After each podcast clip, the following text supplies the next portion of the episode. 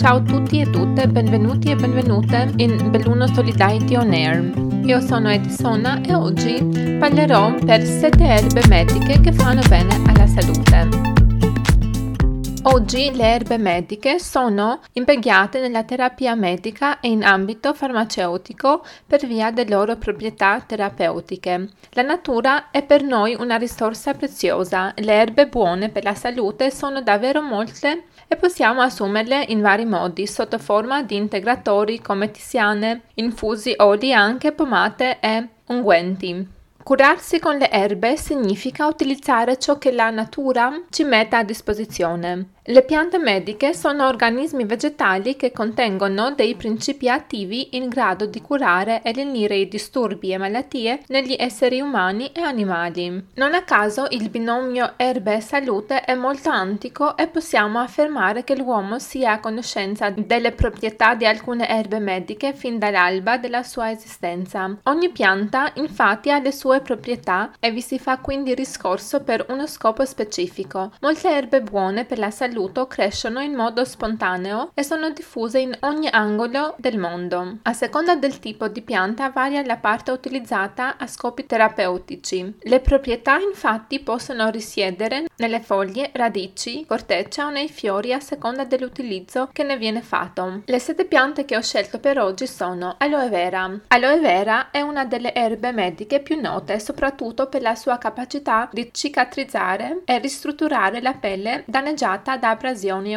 e ustioni. Infatti le foglie di questa pianta sono di tessuto gelatinoso che, tra le tante proprietà, stimola il sistema immunitario. L'aloe ha poi capacità lassative antimicotiche e antibatteriche. Echinacea. Con i primi raffreddamenti, soprattutto durante il cambio di stagione, questa erba è un valido aiuto per rafforzare le difese immunitarie. In particolare, questa pianta appartenente alla famiglia del composite contiene polisaccaridi con azione immunostimolante. Ecco perché in fitoterapia è utilizzata per aumentare le difese naturali e il sistema immunitario, sostenendo così l'organismo contro virus e batteri. Per uso interno è opportuno prendere l'echinacea a cicli di massimo 8 settimane con pausa di un mese tra un ciclo e l'altro durante i cambi di stagione. Semi di finocchio sono molto utili per contrastare il gonfiore addominale e anche per contrastare l'aerofaggia. Se assunti in una tiziana i semi di finocchio sono utili a stimolare l'attività digestiva e la motilità intestinale. Biancoscopino. Questo arbusto è un buon ansiolitico e anche un calmante naturale. Contiene flavonoidi antiossidanti che svolgono un'azione cardioprotettiva favorendo la di- dilatazione delle arterie che arrivano al cuore e comportando quindi l'abbassamento della pressione arteriosa. Si può assumere come tiziana in gocce o in compresse. Assunto in tiziana può contribuire al buon funzionamento cardiocircolatorio in caso di tachicardia, estrasistole e aritmie. Iperico. Anche l'iperico è una pianta spontanea facilmente reperibile in Italia. Dall'iperico si usano le somita fiorite nelle quali si trovano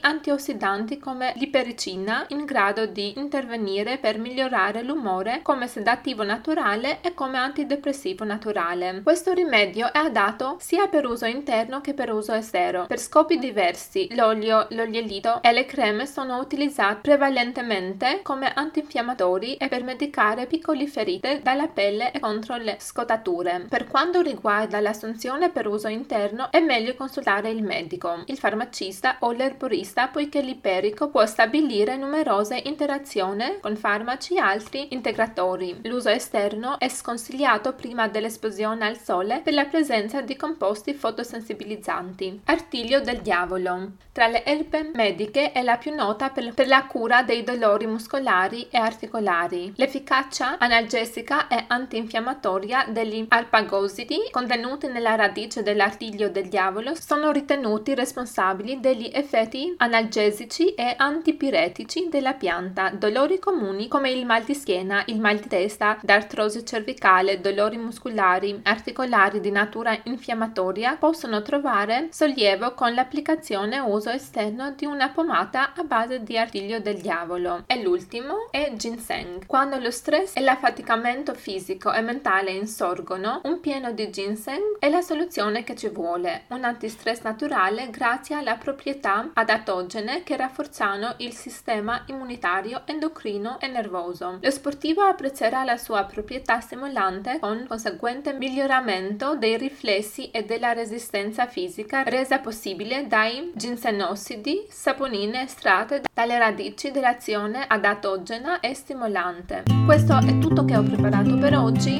ci sentiamo alla prossima, ciao ciao!